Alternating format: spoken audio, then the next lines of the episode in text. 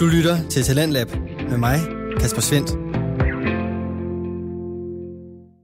Og det er min fornøjelse at byde dig velkommen ind til denne anden time af aftenens program, hvor vi har hele tre podcast afsnit på menuen. Nummer to af dem skal du høre anden del af her, som det første, og det er med podcasten, der handler om det at bo sammen. Den hedder Stuen til Venstre, og i denne første episode, der får vi lytter en mulighed for at lære vores tre værter bedre at kende. Trioen bag podcasten, de hedder Rikke Klemmensen, Anna-Maria Arp og Johanna Meier, og deres episode med en af de mest ørehængende jingler, jeg har hørt i lang tid, vender vi tilbage til her. Var der nogen tidspunkt, hvor I også var lidt nervøse for at skulle bo sammen? For der er jo altid fordele og ulemper ved, altså ved at bo sammen med nogen, man kender, eller, eller sådan bekymringer eller noget. Overhovedet ikke. Nej, heller ikke fra min ikke. side. Virkelig ikke. Nada. Nej, jeg synes egentlig bare, det var meget rart, tror Ja, jeg. også mig. Og vi var jo så mange på det tidspunkt, vi flyttede til Aarhus, så det var så fint. Det var jo ikke Ja. kun Johanna og mig, der sådan, kunne være alene hele Mm. tiden. Ikke? Vi var jo så mange, så det var så fedt. Ja. Ja.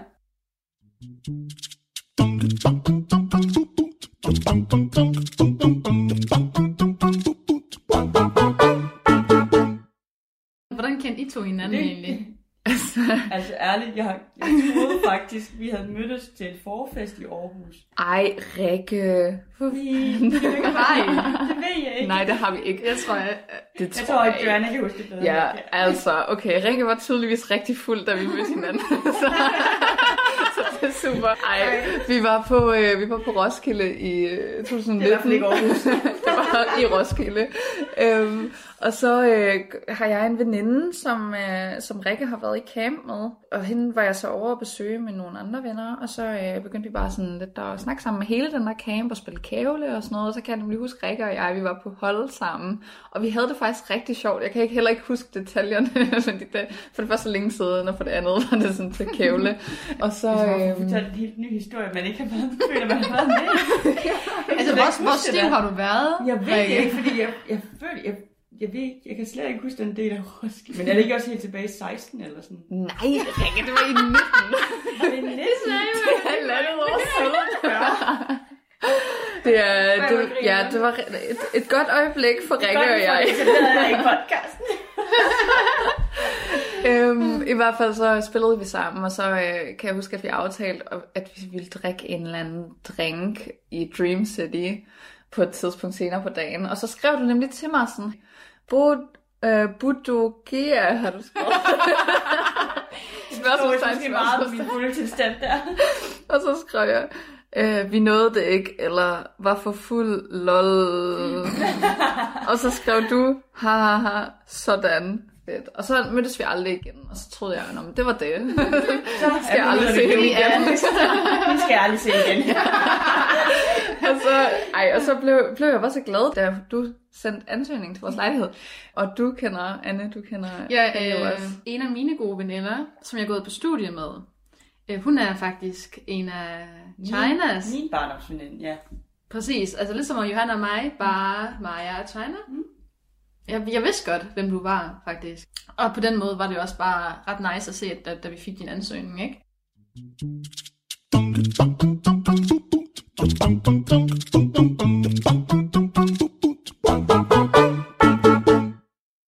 Hvordan fandt I egentlig, øh, hvordan fandt I egentlig på, at I så ville øh, flytte fra det her bofællesskab til hvad hedder det, stuen til venstre her? Det var, fordi vi, øhm, ja, vores ene roomie, hun flyttede sammen med sin kæreste. Og øhm, vores anden roomie, hun skulle på højskole. Så var det egentlig kun Johanna og mig, der var til Aarhus. Og så tænkte vi, ja, So sad. så sad, ja, ja, det var virkelig rigtig dejligt. All by us. Ja. Ja, ja, jeg overvejer faktisk. Øh, ja, vi skulle bare have, have den på ny, ikke? Ja, præcis. Og så gik vi jo på roomie-jagt. Ja, altså vi lidt jo faktisk efter en lejlighed, som kun var til os to, Mm. mm. fordi vi var sådan, nu kender vi hinanden så godt, og nu ved vi, at vi kan bruge sammen. Det er også bare hårdt at få en ekstra ind. Yeah. Og så er vi bare sådan... Hvilket ikke betyder, at det er hårdt for Rikke. Nej, det er virkelig dejligt med Rikke. men, øhm, men så lidt vi efter en toværelseslejlighed, og det skal så lige siges, at det er sådan, altså det er ret svært at finde en toværelseslejlighed. Man skal Ja, også være lidt heldig. Den bliver nødt til at være delevenlig, og det er bare sådan, det driver også bare prisen lidt op. Ja, Og, meget. ja. øh, og så fandt vi så stuen til venstre her. Sådan. Øhm, som var mega fed, øhm, synes jeg, især til prisen. Altså, der var vi bare mega heldige, tror jeg. virkelig heldige. Og så gik vi jo i gang med den her roomie-jagt. øh, Hvordan pretty much besluttede I, hvordan, øh, hvordan besluttede I, at, det skulle være en person udefra? Men det var fordi, at jeg tror heller ikke, vi havde nogen af... Altså, jeg mener, hvorfor vi ikke tog en af vores veninder. Men jeg tror bare, fordi der var ikke nogen veninder, der de uh, ledte. øhm, Altså, jeg synes, der var mange, der var sådan, ej, gad mega godt, det Ja, er mega men- nice, god placering. ja, præcis. Men, Men- jeg tror bare ikke, der var noget sådan lige der. Vi var også lidt enige om, at vi gerne ville have sådan noget nyt noget, noget frisk noget. Og vi vil rigtig gerne, vi har boet sammen med to andre tyskere før, og vi vil rigtig gerne ja. have danskere ind, Lige for at vedligeholde vores dansk okay. en lille smule. Så, øh, så besluttede vi også for, at det skulle være en dansker, så... Præcis, det vil vi ikke have tysker ind her. Nej. Og lidt, En tysker. og Johanna og mig, Og vi... så en kineser. okay, okay, vi glemte faktisk, vi glemte faktisk lige, at nu har vi allerede introduceret mit kælenavn, men Rikke, hvad er dit Nå ja, det kælenavn? med. Det har vi jo helt glemt. Ja. Fortæl, hvad er dit kælenavn? Mit kælenavn er jo China, Hvorfor? Fordi jeg er fra Kina. Og, og lige disclaimer, det er ikke ment Racistisk. racistisk. Nej, så længe jeg selv synes, det er okay, så Ja. er der ikke Ja. noget der. Helt sikkert.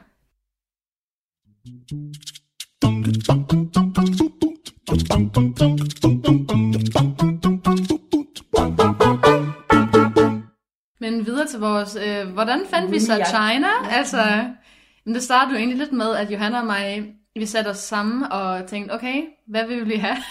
What do we want? What, What do, we want? Uden at være ekskluderende. Præcis, uden at være ekskluderende, så mm, vi kom faktisk lidt med den idé, at vi bare satte os sammen og, og skrev i fem minutter om os selv en boligansøgning. Hvad, hvad, hvad, hvad, hvordan siger man? Om os, om, altså, Jo, om os om selv? os selv. Om os selv. Ja. Så Johanna og mig, øh, vi satte os sammen og skrev bare i fem minutter. Og vi Alt, helt ærligt, bundærligt. Men øhm, det var en øh, meget sjov aktivitet, som øh, Ja. var, den, den er også med til Warm-up. at sådan, lære hinanden lidt, eller lære sig selv lidt at kende. Mm, lade sig Ja, lige at reflektere lidt, ikke? Reflektere lidt, Ja, præcis. hvad kan man faktisk lide, hvad man kan man ikke lide, ikke? Ja, præcis. Det var faktisk Mm. mm. meget sjovt. Øhm, og så bagefter, så lod vi den lidt ligge, og så øh, skulle vi finde ud af, fordi Mm. jeg, jeg havde jo glemt at tage billeder af lejligheden, og jeg havde kun en video, som Ja, udlejerne ikke ville have, at jeg lagde op af gode Ja. grunde. Det er også fair nok. Det må man også respektere. Det må var man også respektere. Ja. Øhm, men så havde vi jo ikke nogen billeder af lejligheden, så var vi sådan, hvordan gør vi? Hvordan gør vi? Vi havde heller ikke nogen plantegning, så vi måtte research mega meget på Google om den her plantegning, mm. og finde en eller anden fra den her boligblok. Mm. Øh, og så øh, fandt vi så på den her idé med at sætte vores billeder, eller vores ansigter, udskåret Virkelig ind på værelserne Ja. på plantegningen. Så skrev vi det her opslag om, hvad vi søgte, hvor øh, mange penge man skulle betale her, og depositum Ja, og så videre. de standard. Præcis standard ting, ikke? Men Ja. ja. man, altså, man må ikke glemme at i hvert fald få ret mange ting med ind, ikke? Ja, Det er også ret vigtigt. præcis.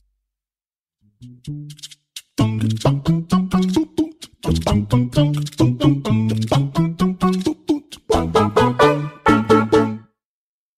så med, hvad da I skulle øh, udvælge egentlig. Jamen, vi havde faktisk, altså vi har jo haft utrolig mange ansøgninger, men ikke så mange, vi... Jeg tror lidt, vi gik også lidt ud fra, øh, eller det gik lidt efter sådan folk, som havde gjort sig umage. Vi har egentlig alles. Ja, vi læste Ja. alles ansøgninger, og der var nogle af dem, der var korte, og nogle af Ja. dem var ret detaljerede. Mm. Så I læste min ansøgning, og øh, Ja, vi læste en ansøgning, vi synes, den lød rigtig godt. Rigtig fint. Ja, så inviterede vi fem mennesker til samtale. Havde vi fem mennesker? Ja, vi, vi talte kun med tre faktisk, Mm. tror jeg. Altså med tre... Med tre ud af 30 agtigt ikke? Ja. Ja. Så øhm, du blev inviteret op til os. wow. Hvad, hvad tænkte du, da du blev inviteret, da du fik at vide, at vi ville gerne? Jeg regnede du egentlig med det ja, præcis. lidt? Jamen, jeg tror, altså, jeg havde da håbet rigtig meget på det, og specielt Mm. nu, hvor jeg vidste lidt, hvem du var, selvom jeg ikke helt kan huske, hvordan Nej, det kan jeg godt mærke. Og så øh, også at lidt med gennem Maja, mm. så havde jeg håbet på, at i hvert fald, at, øh, at jeg kunne blive i hvert fald taget til betragtning. ja, så jeg blev bare egentlig mega glad, da jeg skrev, mm. at vi ville til samtale. Også fordi, så, altså sådan, det kan jo godt være, at jamen, i min ansøgning måske virkede, men så kunne man jo også finde ud af der, om, om vi ville være et match. Så kom du jo op til os, og inviterede mm. Johanna og mig der Ja. ja. på en kaffe. Ja, vi havde forberedt nogle spørgsmål. Præcis. Altså grove bullet points, Mhm. bare Ja. for at høre Ja. sådan, hvad er din yndlingsbar i år? Men det var fedt, at I så- var sådan forberedt, eller der var Mhm. lidt sådan, så det ikke bare var sådan lidt, Nå, men- Jamen, hvordan følte du det? Altså, det Jamen, var... ja, jeg tror, jeg var sådan... Jeg tror altid, jeg er altid sådan, hvad, hvad skal man egentlig sige til en samtale? Og, ja, og er det mig, der sådan skal tage initiativ til noget, så de også kan sige, at jeg også ikke bare kommer og bare sådan, hej, jeg hedder Rikke. Men sådan, bare sådan, at mig, der, jeg også bare sådan, hvordan jeg virker som ude person, sådan, det går jeg også meget op i, når jeg skal samtale, at, at jeg virker interesseret, og jeg ikke bare sådan, det er jer, der skal spørge mig, altså sådan, mm. men også mig, der også spørger jer. Og sådan. Det er jo det, det er jo lige så Ja. meget en samtale for at se, om, øh, om man klinger. Ja. Og, sådan, og det synes jeg bare, vi gjorde rimelig godt. Ja, jeg kan huske, at vi sad jo helt og snakkede i sådan et to timer, To tror jeg. timer, var jeg så sådan. Og grine meget. Ja. Og sådan. Det var faktisk også derfor, vi... Har vi nogensinde fortalt dig, hvorfor vi egentlig tog dig? Nej. Mm, Det var faktisk fordi, at vi rent faktisk sad to timer og grinede Ja. Utrolig meget. Og vi Ja. havde det så sjovt, Ja. og du var så griner. Det kan jeg så tydeligt Ja, huske. og, vi, og det var slet ikke akavet. Det var sådan- overhovedet ikke akavet. Ja. Og det var, altså, du var virkelig dejlig at være sammen med. Det er du stadigvæk også, men dengang Det betyder vi så nu. øhm, nu er du nej. nej, men du, altså, du var virkelig en utrolig behagelig og dejlig person, og mega griner, og jeg tror også, Johanna og mig, vi synes, det er meget vigtigt, altså, at man kan grine sammen, fordi ja. Jeg synes også, vi griner meget, altså, vi ja. griner meget sammen. Ja. Præcis. Det tror jeg også, jeg blev, altså sådan, jeg havde jo ikke forventet så meget. Jeg tænkte jo bare sådan, om en halv time, mm, eller tager det sådan en samtale. Og, men så var jeg også bare sådan, at det var jo fucking hygge. Altså, det var Ja. jo bare sådan, det var bare naturligt det hele. Det var ikke sådan noget Præcis. opsat noget, og, eller sådan noget påtvunget eller noget som Nej. helst. Så det tænkte jeg sådan, jeg kunne huske, at jeg håber virkelig, de vælger mig. Ja, ej, hvor dejligt. ja. Og det gjorde vi jo så. Ja. ja. Jeg ved ikke, hvornår skrev vi til dig? Jeg tror et par i dag, eller en uge. Ja, efter, sådan en uge eller to Vi havde efter. også nogle andre samtaler. Jeg havde jo lavet de der spørgsmål bare sådan in case. Man går lidt i stå, så der er noget mm. nyt at snakke om, som åbner op for noget. Det synes jeg egentlig var mega Det var godt. mega fedt. Også fordi mm. måske sådan lidt, i stedet for bare de der standard, Nå, hvor kommer du fra, og hvorfor har du valgt at flytte til Aarhus, og mm. så nu også lidt, sådan, hvad er din yndlingsbar, og hvad kan du godt lide? at Ja, hvad er dit stjernetegn? Ja, Ja. det, det er også en god historie. Det er faktisk også en ret sjov historie, ja. Ja, I, jeg finder ud af, at I går op i stjernetegn, og så var I sådan, at jeg, var, jeg sagde, at jeg var skytte, og, Og så var jeg sådan, hvad er din ascendant, Rikke? ja, og det, til dem, der ikke ved, hvad en assistent er, det er en...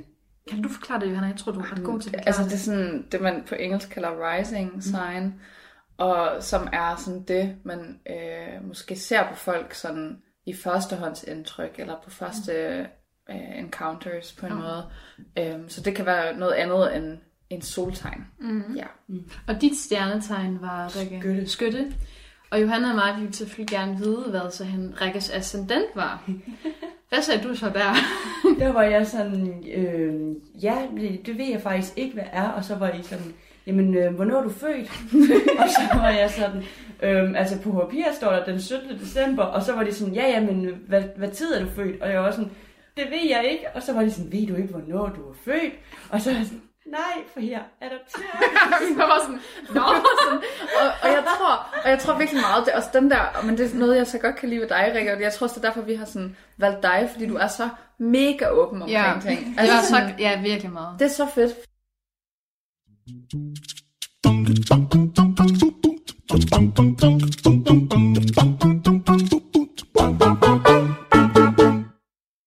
Ellers så endte det jo med, at I valgte mig.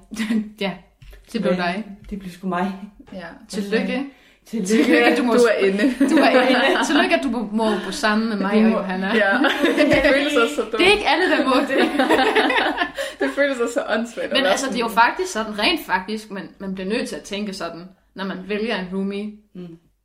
Altså sådan, hvem kan jeg bo sammen med? Hvem gider jeg bo sammen Ja. med, ikke? Ja. Altså, man, man skal virkelig sådan, være ærlig over Ja. for sig selv. Og ja, selvom du siger, øh, selvom det du siger, Rikke, med, at man ikke er sammen 24-7, så deler man jo bare så meget Ja. ja. alligevel. Det samme toilet. Altså, samme toilet, og man har også den samme rengøringsplan. Ja. så, og så det Ja. skal man bare have styr på. Man skal Ja. ja. lidt være on the same page. Jeg tror også noget, før jeg flyttede hjemmefra, var sådan, jeg troede bare, alle levede lidt som mig. På en måde. altså sådan, alle havde lidt de der rutiner, som jeg har. Ja. Men man er så vidt forskellige. med Ja, sådan, og det man virkelig, når man bor sammen med Ja, andre mennesker. præcis.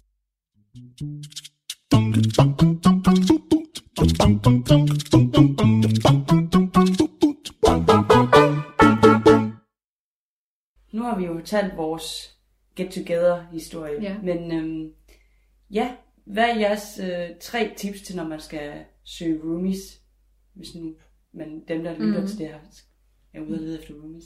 Mm, Vær kritisk. Ja, helt klart være kritisk. Øh, og virkelig tage sig tid til det, tror jeg. Altså tid til at tænke, tid til at finde nogen. bare så vigtigt, at man ikke bare tager en forhastet beslutning, at man lige... Jeg synes, det var mega rart, at vi var to om det, mm. fordi så kunne man lige spare omkring sådan, hvad tror du, mm. hvordan, hvordan ser du personen? Ja. Og sådan. Ja, og måske tjek Facebook og Instagram ud, og kig, hvordan, altså, hvad, hvad, hvad folk har gang i. Ja. Jeg ved godt, det er super overfladisk, men det er jo mm. også bare der, hvor man måske kan få en idé om, er det sådan Et billede af, hvordan ja, folk er. Ja. samme livsstil mm. på en Ja. måde. Hvad går personen op Ja. i? Ja. Øhm, det er rigtigt. Og så er det mega vigtigt også at skrive, skrive en god ansøgning, når en leder efter en lejlighed. For det Ja. gør så meget. Tip, ja, tip nummer one. Præcis. Jamen, det er det virkelig, one. fordi det gør jo også bare, at du finder sammen med nogen, som måske matcher din personlighed Det det. på en måde. Ja. ja. Altså, Og lange, skrive en lang besked udførligt om dig selv, hvad du godt kan lide og så videre. Hvad, og hvad der gør os ekstraordinære. Eller ikke, ikke den der klassiske, jeg kan svinge Ja, nej, nej. Ja. Eller også det der jeg, Altså. jeg respekterer lukkede døre, ja, ja. Men fint nok, det gør alle. Det gør, ja, det gør jo næsten fleste. alle. Ja. Det er ikke fordi, der er nogen, der banker på 24 timer Mm-mm. om døgnet, Og bare brager og bare brager ind, undtagen Johanna. Men det er kun, fordi vi kender hinanden i lang tid.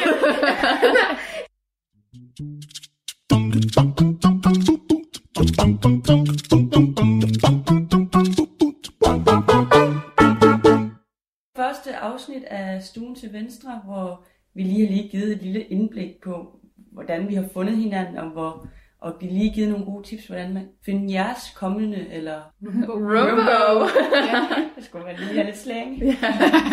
bare for at være lidt sej. Det er jo lidt sejt, jo. Ja. Og hvis I står og har fundet en roomie, og I er lige flyttet sammen og mangler idéer og inspiration til, hvordan man ordner det praktiske, så laver vi næste afsnit om det. Så det kan I lytte med. Juhu, praktisk. Yay! Mm-hmm. Sådan. Og lidt sjov og ballade. Og lidt sjov sjov ballade, ja. Ja, ja, det skal jo ikke kun være praktiske ting her, ikke? Nej, ikke kun kedeligt. Helt sikkert. Yes. Jamen, så siger vi tak for i dag. Jamen, jeg siger også selv tak. Selv tak. Vi ses på den anden side af døren. Ja. Vi ses på den anden side af døren. Præcis.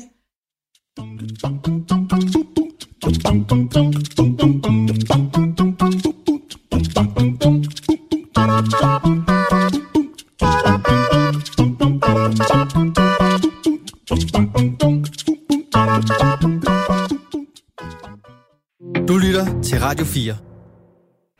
Og sådan blev vi introduceret til podcasten ved navn Stuen til Venstre, som udgøres af Rikke Klemmensen, Anna Maria Arp og Johanna Meier. Dette første afsnit var en kort intro til de tre værter, men du kan allerede nu gå ind på diverse podcast-platforme og finde flere afsnit fra trioen. De handler blandt andet omkring den gode roomie-kontrakt, og hvis du selv står og skal flytte sammen med nogen, eller som det mindste kender en, der skal det, så vil jeg foreslå, at du hører godt efter. For Stuen til Venstre kommer med et par gode råd og erfaringer, som helt sikkert vil hjælpe dig eller din bekendte med at få en god start på roomie-livet. Og imens du finder frem til Stuen til Venstre på din foretrukne podcast-app, så runder vi aftenens program af med en tredje og sidste podcast-episode. Den kommer fra Alexander Ravndal Høsting, som er mesterhjernen bag Ravnens fortællinger, hvor Alexander kommer med historier springfyldt med fantasi og magisk realisme. Du kan både finde forberedte og improviserede fortællinger med eller uden hjælp fra andre, og i aften der er det Alexander alene foran mikrofonen, hvor han skal improvisere en historie frem ud fra fem ord givet af en lytter. Hvad de fem ord er, og om det lykkes Alexander at få en historie ud af dem, kan du selvfølgelig høre lige her.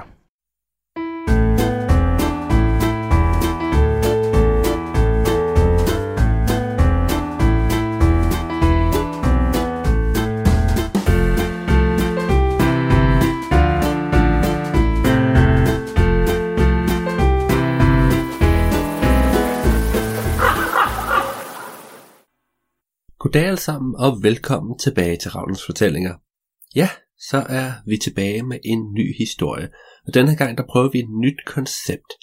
Jeg har nemlig været inde på Instagram og Facebook-siden for Ravnens Fortællinger og skrevet en lille besked, hvor jeg spurgte folk, om de ikke havde lyst til at komme med fem forskellige ting, personer eller dyr, som skulle være med i podcast-historien. Og jeg har nu fået en kommentar med fem ting, så prøver vi at indtale en improviseret historie og se, hvordan det går. Og I får lige til at starte med de fem ting, der skal være med. Det er en mandrill, flødeboller, kængurustylter, en biavler og et Bornholmer ur. Ja, nu må vi se, hvordan den historie kommer til at hænge sammen. Så sæt jer godt til rette, eller tag nogle høretelefoner i og gå en tur udenfor i det dejlige forårsvejr, og lyt med.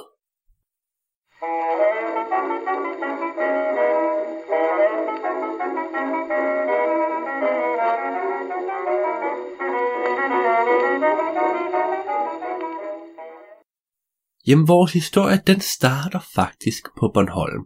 Og Bornholm er jo en rigtig dejlig solskynsø, helt perfekt at være på her i forårsværet, fordi man kan gå udenfor og nyde det dejlige vejr, man kan stå nede ved vandet og høre bølgens brusen, og alting er faktisk bare så dejligt og perfekt på Bornholm.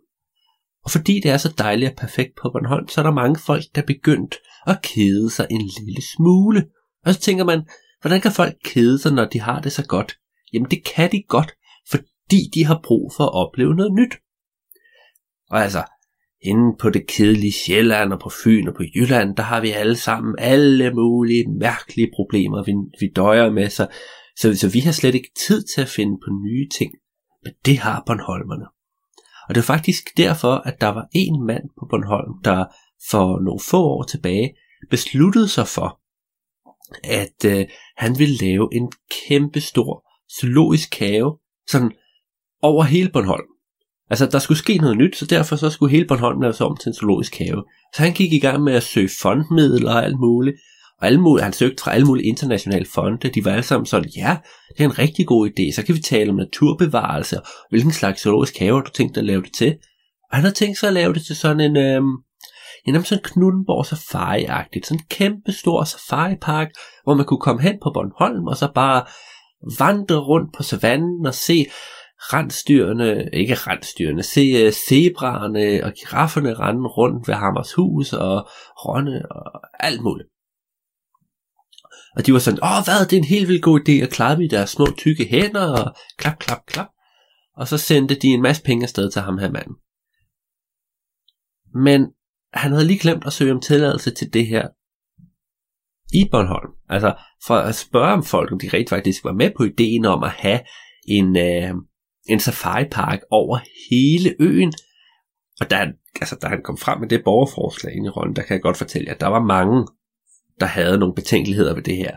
Der var et ældre ægtepar, der spurgte om, ej, men hvis nu der begynder at rende næsehorn rundt, rundt på Bornholm, jamen, Hvordan skal vi så komme ned til brosen ved næsehornene stå i vejen i indgangen, og skal vi komme forbi en næsehornspøller en gang imellem? Det gider vi slet ikke. Og så var der nogle andre, der sagde, ah, men jeg følte sig lidt utryg ved, at der skulle rende giraffer rundt og kigge over alle hegn og alle, alle hækken ind i folks haver. Det var, sådan, det var ikke så godt for privatlivet. Og så var der også en, der pointerede, at det der med at have en flok løver øh, rendende rundt, det var måske ikke så godt for øh, turismen i forhold til kultur og sådan noget, alt andet end den her safari-park. Og det her borgermøde, det varede i, skal vi sige, cirka to og en halv time, hvor man prøvede at fremlægge alle sine gode idéer, som bare blev skudt ned en efter en. Og ja, det endte med, at han fik tildelt, hvad der svarer til øh, cirka 20 kvadratmeters plads til at lave sin lille safari-park i, og så blev, var den sag ellers lukket. Og så stod han lige pludselig med 20 kvadratmeter, rigtig mange penge fra fondene, men ikke nogen mulighed for at lave sin safari-park. Uff, det var jo ikke så godt. Ej, øhm, han begyndte at brainstorme en hel masse ting. Han satte sig ned og skrev og skrev og skrev og skrev og skrev. Og han skrev faktisk så lang tid, at der var gået tre dage og tre nætter, hvor han ikke havde fået, fået søvn. Og så faldt han simpelthen om og besvimede. Plonk. Da han vågnede igen, så så han, at han var væltet op af hans gamle Bornholmerur. Og Bornholmeruret, det var selv væltet, og knu, glasset var knust i tusind stykker og lå spredt ud over det hele åh, oh, det var ikke så godt. Det var så flot et Bornholmer-ur. Altså, glasset foran, det, havde, det var ikke bare gennem, almindeligt gennemsigtigt, det var farvet glas i alverdens farver. Og det var et, han havde arvet fra sin morfar, så nu var han rigtig trist over dette. Men han rejste sig op og kiggede ned i det knuste glas, så syntes han, at han så noget. Og nu skal I forestille jer, ikke også, at det nærmest var som en, en vision drømmesyn fra en anden verden, han så, fordi det her glas, det havde lagt sig på en helt særlig måde. det havde lagt sig, så han følte, at han så et ansigt nede i glasset. Han kiggede, og det var ikke bare et almindeligt ansigt. Det her var et yderst farverigt ansigt. Det var blåt, det var rødt, det var ansigtet på en mandrill. Han tænkte, det er det, jeg gør. Det kan godt være, at jeg ikke kan have en helt safari, safari, men jeg bruge alle mine penge på at skaffe en mandril. Og når først jeg har den første mandril på Bornholm, så vil jeg blive, så vil jeg blive super populær, jeg vil blive rig, og jeg vil have skaffet noget nyt og spændende til alle de Bornholmer, der trænger til noget andet. Åh, det er genialt. Så han satte sig ned, han rejste ikke engang på en holmer op eller brugte tid på at reparere det. Han satte sig bare ned ved skrivebordet og begyndte at skrive en ansøgning til alverdens zoologiske haver om, de ikke havde en mandril, han måtte få. Og han sendte 635 ansøgninger, og de blev alle sammen mødt med afslag.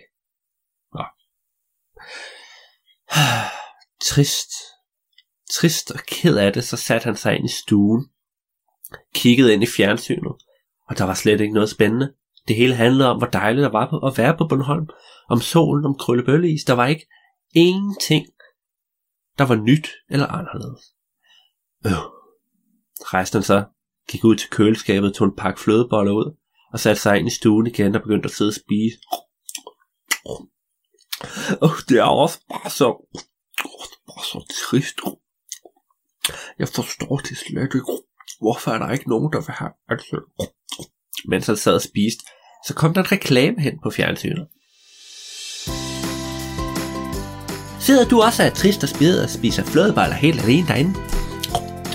Ja, det gør jeg. Han begyndte at få tårer i øjnene, fordi det hele var så trist. Jamen, så synes jeg bare, at du skal ringe til 5 5 5 5 5 5 5 5 5 5 5 og 0, og så kan du få din helt egen mandrill. Hvad? Kastede flødeboller ud over det hele. Kan jeg få min egen mandrill? Ja, du kan få din egen mandrill, Karsten. Den ved du, jeg hedder Karsten. Det ved jeg ikke, Karsten. Og farvel. Så var den reklame slut. Og så kom de tilbage til nyhederne, der fortalte om, at der var øh, hønseskidning inde i, i Rønnen på mig. Ah. Jamen, øh, så blev Carsten jo nødt til at få fat i telefonen, og han begyndte at ringe til den der, åh, hvor mange nuller var det? det var, var det 55, var det 000, og han prøvede alle mulige forskellige numre.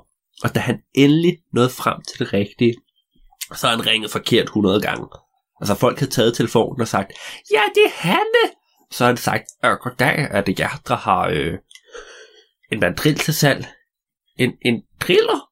Nej, jeg har ikke nogen driller. Du må tale med, du må tale med Søren. Og så ringede han til Søren, og Søren sagde, nej, nej, det har jeg ikke. Og det viste sig, at han kom til at ringe til alle folk. Alle, alle folk over 70 på Bornholm. Det gik helt galt. Men til sidst, så fik han fat i det rigtige nummer, og han talte med en mand, der var meget fin. Ja, det måtte det i hvert fald være. Han talte sådan, ja, goddag, du taler med eh, herr, herr von Sniff. Øh, goddag, er det dig, der har en mandril til salg? Og en mandril til salg, ja, det er det. Uh, det, er, det bliver 2 millioner kroner, hvis du gerne vil have den, men så sender jeg den også straks med posten. Nå, øh, jamen, det, det vil jeg gerne have, og øh, hvor skal jeg overføre? Og så overførte han 2 millioner af sine fondpenge hen til den her den her fi, tilsyneladende meget fine mand, der havde en mandril, han gerne ville sælge. Og altså efter han havde, han havde sendt pengene, så begyndte han at spekulere lidt på, at det var egentlig lidt skummelt, da der var nogen, der ville sende en mandril over posten, og ville den overhovedet kunne klare turen, og var det her nu dyre etisk korrekt, og sådan noget. Men inden der nåede at tænke færdigt, så var der nogen, der ringede på. Ding, ding! Ja, og godt nok hurtigt. Så gik han hen og åbnede døren, og udenfor der var der en papkasse. Der var en kæmpe stor papkasse, altså den var lige så høj som en voksen mand. Og der var ikke noget postbud. Åh, tænkte Karsten. Det var godt nok mærkeligt, var. Stod han der bare kassen indenfor, satte den på bordet. Gå, klok. Og så var den der. Han har lige væltet kassen i mellemtiden. Og så kunne han høre noget derindefra. Ja, det. Øh, sådan behandler man ikke en gentleman. Øh. Karsten han tog et par skridt tilbage. Og der, der åbnede låget sig på kassen, og ud af siden, der kravlede der et stor, et meget fin og fornem mandrill. Ja, hvad er dette for en velkomst? Mandrillen rejste op på bagbenene havde en monokkel og en meget fjollet hat på. Jeg er rejst hele vejen fra det moderne København til Bornholm, og så møder du mig med denne velkomst, hvor du vælter min rejsepapkasse. det synes jeg ikke er korrekt. Jeg skriver en anmeldelse af denne destination. Øh, er du mandrillen, jeg har købt? Ja, jeg er mandrillen, du har købt. Det var mig, du snakkede med over telefonen. Hvordan går det? Så rækte mandrillen sin hånd frem for at give ham hånden. Og Carsten, han var bare sådan, det forstår jeg slet ikke, men okay, altså. Og så gav han hånd til mandrillen. Og så tog han mandrillen udenfor og sagde, prøv her, jeg har de her 20 kvadratmeter. Hvis du ikke var sød og stille dig ind i dem, og så stå helt stille. Ej, hvad er det her? Det er det en eller anden form for selskabslejr. Ej, hvor vidderligt. Og så gik mandrillen ind og stillede sig ind i de her 20 kvadratmeter inde i midten og stod sådan med hænderne nede i bukserne, fordi han havde nogle meget fine fløjlsbukser på. Så bliver du bare stående der, så henter jeg lige et kamera. Så gik Carsten ind for at hente et kamera, mens der stod mandrinden udenfor og kiggede sig omkring. Hmm, det har godt nok et besynderligt sted. Hvor var det, han sagde, jeg var på? Jeg var på Bornholm. Ah, Solskinsøen. Den har jeg læst meget om. Jeg har hørt, de elsker is herhen. Ja, de elsker is, der har jeg hørt. Det er rigtig godt, ja. Nej, er det en ægte Bornholmsk humlevi, jeg ser? Der fløjter en lille bi forbi. Den lød sådan lidt fuld. Det var lidt mærkeligt. Nej, det er godt nok en fin humlebi. Nej, den vil jeg tage et billede af. Og så gik mandrillen sin vej. Og fulgte efter den her humlebi. Og da Carsten kom udenfor, så tabte han sit kamera af frygt. Mandrill! Mandrill, hvor er du blevet af? Og fotografiet, man kan sådan se det i slow motion, det faldt ned. Nø. Og land lige oven i en kæmpe stor krølbølle, der var nogen, der havde tabt på jorden. Heldigvis så tog den ikke skade. Mandrill, kom tilbage, kom tilbage, hvor er du? Jeg har betalt 2 millioner kroner, kom nu, jeg skal bare have et billede. Og så rendte Karsten forvirret og panisk rundt på hele grunden og ledte efter den her mandrill. Han ledte til højre, han ledte til venstre. Prøv at forestille jer til påske, når man leder efter påskeæg. Det var faktisk lidt sådan, det var at lede efter den her mandril. Han kiggede op, kiggede nede, og han kiggede alle steder overhovedet. Og til sidst, så kiggede han ind i skuret, fordi han hørte noget, der rumsterede.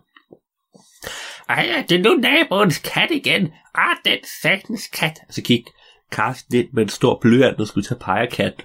Og inde i skuret, der var mandrillen. Ah, mandrill, hvad laver du her? Og mandrillen var sådan, jamen, unge mand, jeg er i gang med at gøre klar til at fange øh, en hel masse bier. Prøv at se, jeg har fundet det, det net. Og mandrillen stod og viste triumferende et, et, et sommerfuglenet frem, den har fundet. Jeg har tænkt mig at øh, starte min egen, øh, min egen, øh, hvad hedder det? Jeg har tænkt mig at blive biavler og starte min egen bikoloni. Så du må have mig undskyld, men jeg har ikke tid til at stå inde i den der firkant mere. Jeg skal ud og fange bier. Jamen, jamen! Og så gik mandrillen ellers bare afsted. Du, du, du, du, du, du, du. Og så prøvede den at fange alle mulige bier. Ja, sådan! Ja, jeg fang... Ej, den fløj sin vej. Hvilken... Ak, ved hvilken smerte. Og sådan i 10 minutter, så gik mandrillen rundt og prøvede at fange alle mulige bier. Jeg skal nok fange dig, og dig, og dig. Oh, jeg fang... du slap væk igen. Og så vendte den sig om. Hey, Karsten, kom herhen. Ja, hvad er det med drill? Nu skal du høre. Jeg har brug for din hjælp. Jeg har brug for en eller anden, og oh, du ved, sådan en gennemsigtig glasbeholder, og kunne gemme disse bier, jeg har fanget i. For jeg vil bruge dem til at træne dem op til at være mine arbejdere, så jeg kan lave min helt egen bikoloni og producere honning til hele det ganske danske land. Hvad? Skal du bruge en beholder? Ja, en, en, en eller anden form for gennemsigtig glasbeholder ville være perfekt. Mange tak, mange tak. Og så vendte madrillen sig om og begyndte at prøve at fange bier igen. Og da han fangede en sommerfugl, så kunne man høre den sige, Abens kat, ud med dig, det er ikke dig, jeg vil have. Væk. Og Carsten stod bare super forvirret. En beholder, en beholder. Og så vendte, så, så vendte han sig om. En behold. Ah, jeg tror, jeg har et beholder. Og så gik han ind mod skuddet. Bok, bok, bok, bok, bok, bok, står han derinde, og han rodede, og han rumsterede. Han rumsterede med alt muligt. Og han fandt ikke noget som helst. Eller jo, han fandt ret mange ting. Han fandt nogle gamle, nogle gamle file, og en gammel tang, og en sav, der var så rusten, at man ikke kunne se, at der var en sav mere. Han, han fandt også en, en hammer, som han troede, han havde hængt op på væggen, men det var faktisk ikke ham, der havde hængt op på væggen. Det var bare rustet fast. Men han fandt ikke nogen gennemsigtig beholder. Til sidst så fandt han en spand, der var sort. Og inden der lå der resterne af en død rotte. Hvad? En beholder? Og så tog han den op og gik ud til mandrillen. Hey, mandrill, jeg har fundet en beholder. Ja, mange tak, det var... Nej, hvad er denne øh, vederstykkelige stank? Åh, oh, er det en død rotte? Få den væk fra mit oversyn. Jeg vil ikke være i nærheden af de døde rotter, eller levende rotter for den syn. Jeg sagde en gennemsigtig beholder, dette kan jeg ikke bruge til noget. Og så viftede mandrillen sådan aggressivt med, aggressivt med, med, med nettet hen mod Karsten. Og så, ja, gå væk, gå Åh oh, nej, alle mine bier! Og så fløj bierne ud af nettet. Han lige har fanget, nej, åh! Oh. Og mandrillen satte sig ned og var helt sådan opgivende og bedrøvet, og Karsten tænkte, at han nok bare skulle gå sin vej. Jeg har en beholder, og så gik han indenfor. Åh, hvor er det beholder han? Så gik han ud i køkkenet, og han fandt alle mulige topperværer fra Ikea og Imerco frem. En gennemsigtig beholder. En den her beholder, den er gennemsigtig. Og så tog han en marmeladeglas frem og gik ud til mandrillen. Gennemsigtig beholder.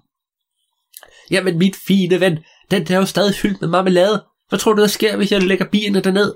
Øh, bierne? Bierne? Bliver mætte af marmelade? Nej, de bliver ikke mætte af marmelade. De dør, fordi der er ikke plads til dem, og de falder ned i sukkerblandingen. Ej, jeg skal bruge en tom gennemsigtig beholder. Tror du, du kan klare det til din primitive privat? Ah, okay, okay, jeg, jeg tilbage lidt med en drill, men så tager vi også et billede. Ja, ja, så kan vi godt tage et billede bagefter. Du lytter til Talentlab med mig, Kasper Svendt. Vi er i gang med aftens tredje podcast afsnit her i Talents Lab, programmet på Radio 4, som giver dig mulighed for at høre nogle af Danmarks bedste fritidspodcast. Det er podcast, der deler nye stemmer, fortællinger og måske endda nye holdninger, og så er det altså noget, som du kan dykke videre ned i på egen hånd, for alle podcasts, som vi præsenterer her i programmet, dem kan du finde yderligere afsnit fra inde på diverse podcast-platforme. Det gælder også historiepodcasten Ravns Fortællinger, hvor Alexander Ravndal Højsting kommer med eventyr proppet med fantasi og magisk realisme. Det fylder også i aftenens historie, som er improviseret frem af fem tilfældige ord fra en lytter. Og om det lykkes Alexander at få en slutning på den fortælling, kan du finde ud af lige her. Og så gik Carsten tilbage igen i huset. Øh, øh, beholder, så gik han op på loftet. At han, hvor, hvor, hvor er beholder? Er der nogen beholder? Åh, oh, beholder! Og derhen i hjørnet, der var der et gammelt, trist og forladt akvarie.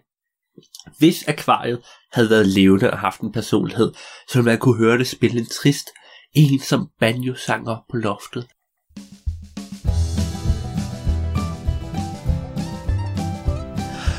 Det er mange år siden. Pling. Jeg har set solen sidst. Pling. Jeg føler mig så trist. Pling. Alene og forladt. Men det, det havde det jo heldigvis ikke, så derfor så gik Carsten bare hen. Løftede det op, stødede det af. Åh, oh, hvad? Hold da op. Åh, oh, åh. Oh. Og så gik han ned af, af loftet. Stille den ind i stuen. Og der må ikke være noget nede i. Og så må jeg hellere fjerne de døde rotter. Og der, jeg ved ikke, hvorfor der var døde rotter over det hele. Men der var altså fem døde rotter nede i det her akvarie. Så fjernede han. Ej, se. Der, der er en alligatorskil. Au! Og så tog han alligatorskildpadden, der lagde ud i sin sø. Ja, der kan du være. Godt. Nå, øh, hvor at... Åh, oh, jeg må hellere lige gøre den ren. Og så hentede han sæbe og en børste. Og så gik han ellers i gang med at gøre den her ren det her akvarie. Og han bustede, og han bustede, og han bustede. Og til sidst, så er det blevet så skinnende rent at Carsten, han nærmest ikke troede sine egne øjne. Han tog det udenfor, og i solen, der lyste igennem det, så begyndte der nærmest at komme regnbuer. Man kunne høre enkelte sang, så smukt det var.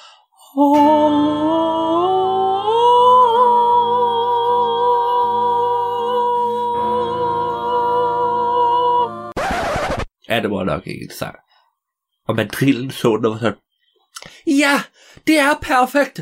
Kom herhen, min privatven, og så giv mig denne beholder. Denne gennemsigtige beholder, det der akvarie, det der terrarie til mine bier. Ej, jeg har aldrig set noget så smukt. Så begyndte man drinden at samle alle mulige blomster op og lægge ned. Tog dem op med rødderne og lidt jord, så han kunne plante dem ned i. Og så tog han sine bier og lagde der ned og tog et låg på. Ja, det er perfekt. Og så, og nu, og nu skal jeg bare vente på, at der bliver dannet en bikoloni. Ja, mange tak, min ven. Uh, men lovede du ikke at tage et billede?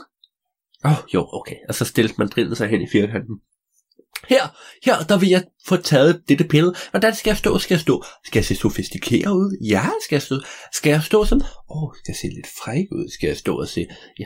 Ah, kan du ikke bare lide en mandrill? Jamen, ja. Øh.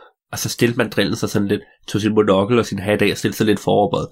Uk, uk, uk, uk. Ja, ja, ja, perfekt. Og så tog Karsten kameraet op fra den der krølbøløs. Øh, øh, øh. Slikkede lige resten af isen af. Så ja, perfekt, perfekt. Uh, uh, uh, perfekt, klik. Og så tog han et billede, og det var bare det bedste billede nogensinde, fordi det var en mandrill, der bare lige den var faret vild på Bornholm.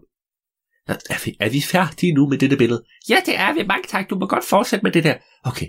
Og så gik Carsten ind og begyndte at overføre billedet fra kameraet til sin computer, og mandrillen gik i gang med at observere på de her bier og skrive ting ned i sin notesbog og find, for at prøve at finde ud af, okay, var de i gang med at lave en, øh, en bikoloni, eller der var mere, han skulle gøre.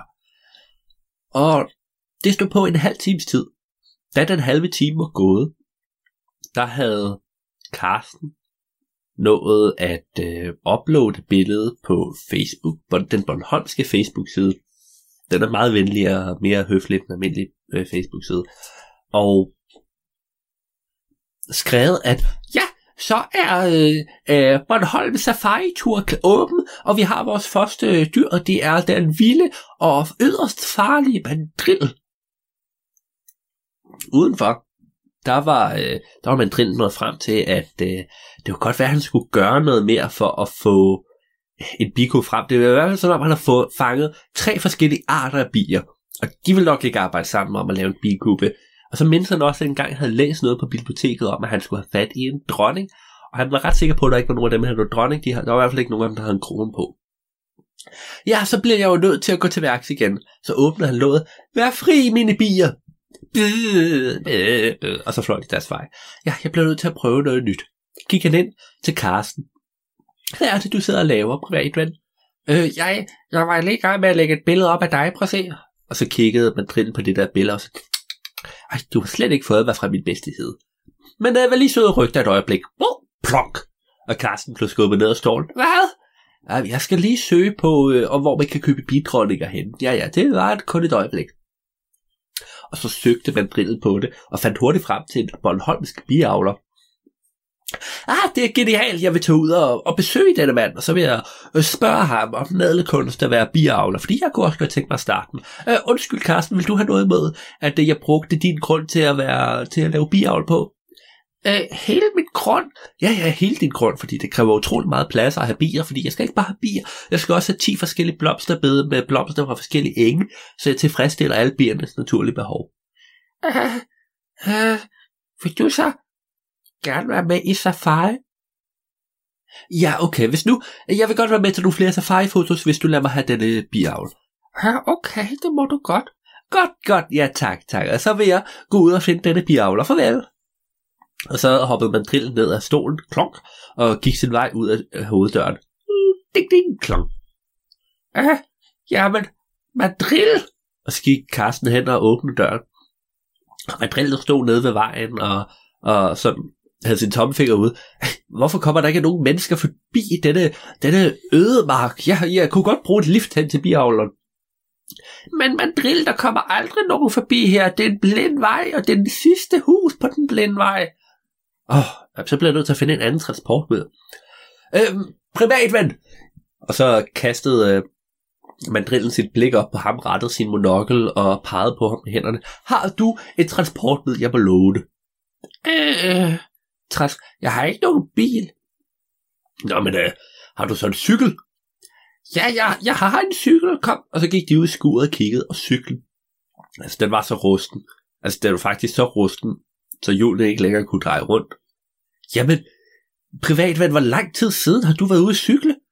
Jamen, altså, jeg, jeg mindes i hvert fald, jeg var ude at cykle i 92. Nej, det går slet ikke an. Vi bliver nødt til at få noget andet. Åh, og så så primaten hen i hjørnet noget, der var godt gemt under et stort lag. Åh, oh, hvad er dette?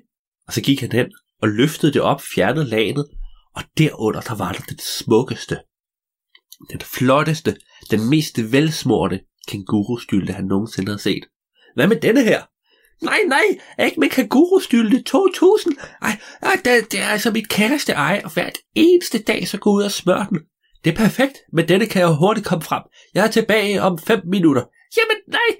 Og så var min drillen bare sted. Den løb ud på vejen. Og så hoppede den op på kangurustylten. Boing! Boing!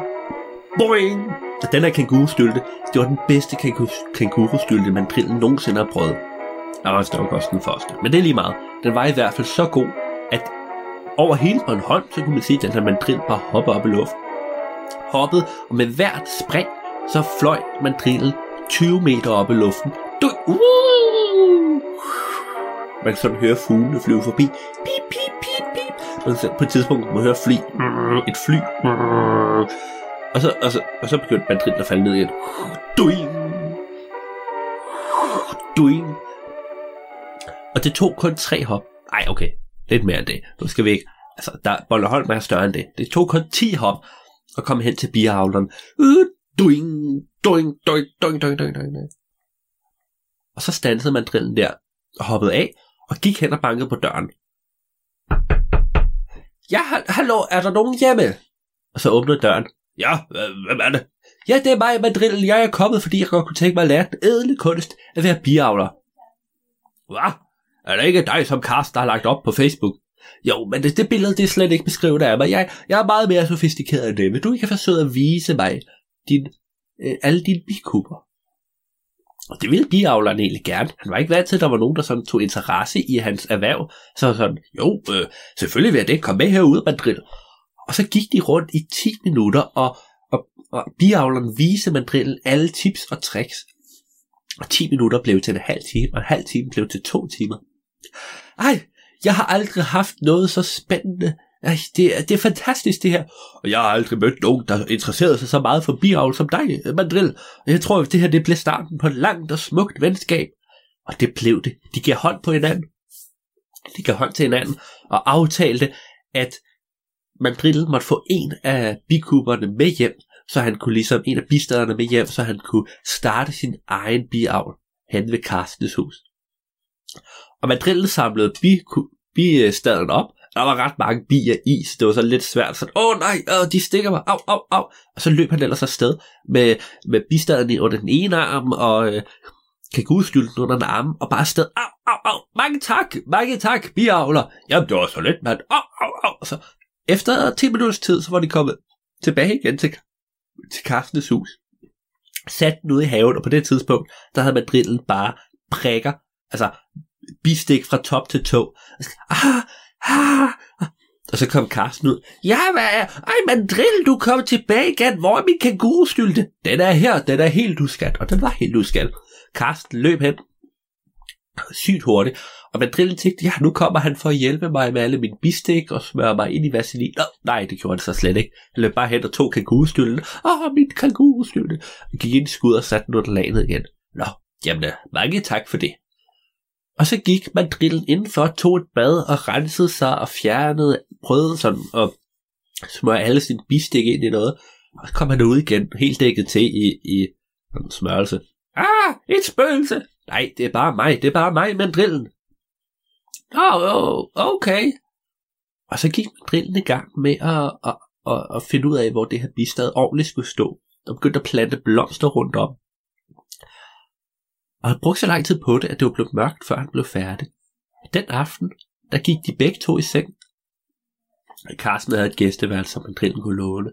Og de tænkte over, at det var godt nok en mærkelig dag, men det var alligevel lidt spændende. Og dagen efter, da de gik op, så gik mandrillen straks ud igen og gjorde og plantede flere planter og gjorde klar til at lave mere og mere om. Og Carsten insisterede på at tage nogle flere billeder til sin safaripark, og det mandrillen sagde ja til det, fordi han havde jo lovet det. Og løbende kom der flere billeder op på Facebook, og løbende begyndte mandrillens biavl, og bl- eller øh, hvad hedder det, bistader, at bare blive bedre og bedre og større og større. Og efter en uges tid, så var det sådan om, alle grundstenene var etableret til at lave en fantastisk, altså at have fantastisk meget honning og fantastisk mange bistader. Og der kom de første turister. der havde læst om den her fantastiske madrid, som der var på Safari Parken i Bornholm. Og du er sådan, ja, er det, altså, ja, er det her, er det her, der, er det her, øh, men trillen her, ja, det er her, okay, lad os gå ind og kigge. Hey, Carsten, øh, er det dig, der er Carsten? Ja, det er mig, der er Carsten. Er det dig, der har en Safari Park? Øh, ja, øh, det, øh, det bliver 100 kroner, hvis du gerne vil se øh, Safari Park. Ja, tag alle mine penge. Og turisterne, de kastede bare med penge omkring, så Carsten var sådan, ja, yeah! og bad de penge. Og så gik de op i haven, og de var sådan, hvad er det? Jeg troede, jeg skulle se et vildt dyr, men det jeg ser, det er en sofistikeret gentleman, der, dagler på bier. Og derinde, der stod der mandrillen ved siden af sit bistad. Ja, og det her, det er så øh, den øh, første bistad i hele verden, der er sat og etableret af en mandrill. Jeg ved godt, det er særligt, det er specielt, men øh, I må godt begynde at tage billeder nu. Og det gjorde folk. Folk de tog tusind billeder. Der var aldrig nogen, der havde set en mandrill med monokkel og med en lille hat på, og slet ikke en, der kunne tale og var i gang med at etablere en bistad, og øj, Altså, det var så vildt, at deres hjerne bare blev blown. Man kunne faktisk se, at det var lige før, altså, den, den blev lidt større, man kunne høre, bonk, og så udvidede deres hoved så lige en lille smule. Åh, det er det vildeste, jeg nogensinde har set. Og de gik bare væk, og de var sådan helt målløse. Og det var faktisk starten på noget rigtig smukt og fantastisk, fordi dagen efter, så kom der flere turister, og dagen efter det, flere og flere og flere. Og det endte med, at selvom Carsten ikke havde fået etableret den øh, Safari Park, han havde regnet med, så har han fået noget, der var endnu bedre. Han har nemlig fundet en roomie, der var med til at betale for huslejen, bare ved at være der, fordi alle folk ville komme og se denne her fantastiske, sofistikerede, civiliserede mandril, der bare kunne afle bier, og bistaderne, at der, der, der kom flere og flere. Det startede med en, og så var der to, og så var der fem, og til sidst, altså, så var det lige så stort som ham, biavleren, der, der boede et stykke væk, og og biavleren, de blev også bare ved med at blive bedre og bedre venner, og de skrev mange prisbelønnede bøger om det at have bier og udvinde den bedste honning, og hvordan man avler på dem og sådan noget. Og det er faktisk med, at der skete noget nyt og meget spændende på Bornholm.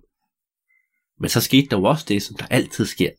Og det er, at efter 10 års tid, hvor mandrillen havde været der, så er det ikke længere nyt, så er det faktisk blevet ret normalt. Og det er derfor, at hvis man tager til Bornholm den dag i dag og leder godt nok, så der er ikke nogen, der gider fortælle en, at der er en mandriller, fordi at det er jo ikke nyt, det er jo ikke spændende, det er bare en del af Bornholm, Solskinsøen. Men hvis du leder godt nok, så kan det være, at du finder en have, og i den have, der er der måske en masse bier. Hvis du er rigtig heldig, så ser du måske en mandril, der render rundt i en bidragt, inden midt blandt alle bierne og blandt alle blomsterne. Det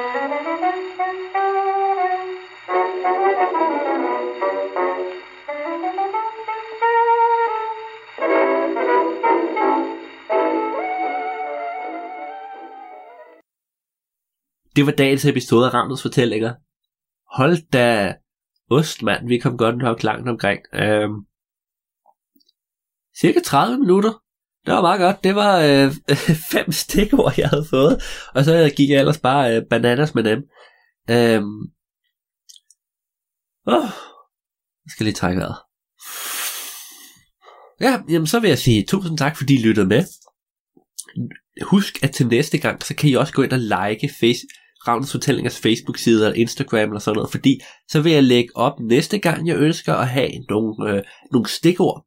Og så kan det være, at jeres stikord, jeres kommentar, bliver valgt til at være med i den næste episode som basis for min improviserede historie. Og med det, så vil jeg bare sige tusind tak, fordi I lyttede med, og så ses vi næste gang. Adios!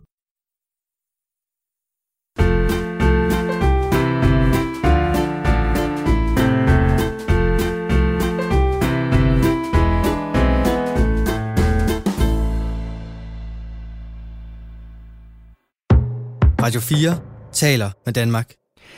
Og jeg må endnu en gang tage hatten af for Alexander Ravndal Højsting og hans improvisationsevner.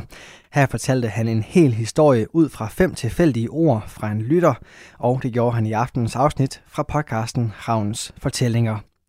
Den udgjorde aftenens program sammen med de to andre fritidspodcasts, Selvglad med Katrine Rosenqvist og Talents Lab Debutanten Stuen til Venstre, som består af Rikke Klemmesen, Anna Maria Arp og Johanna Meier. Du kan finde andre afsnit fra alle tre podcasts inde på diverse podcast-platforme, hvis du ønsker at dykke videre ned i deres universer. Og så kan du selvfølgelig også finde alle tidligere Talents Lab udsendelser i vores Radio 4-app eller på radio4.dk. Og derinde, der kan du også sende din egen fritidspodcast ind til programmet her, hvis du ønsker at dele den med endnu flere, samt deltage i vores podcast udviklingsforløb. Mit navn er Kasper Svens, og det har været min fornøjelse at føre dig igennem aftens program. Nu skal du blive hængende her på kanalen, for det er tid til nattevagten. God fornøjelse og på genlyt.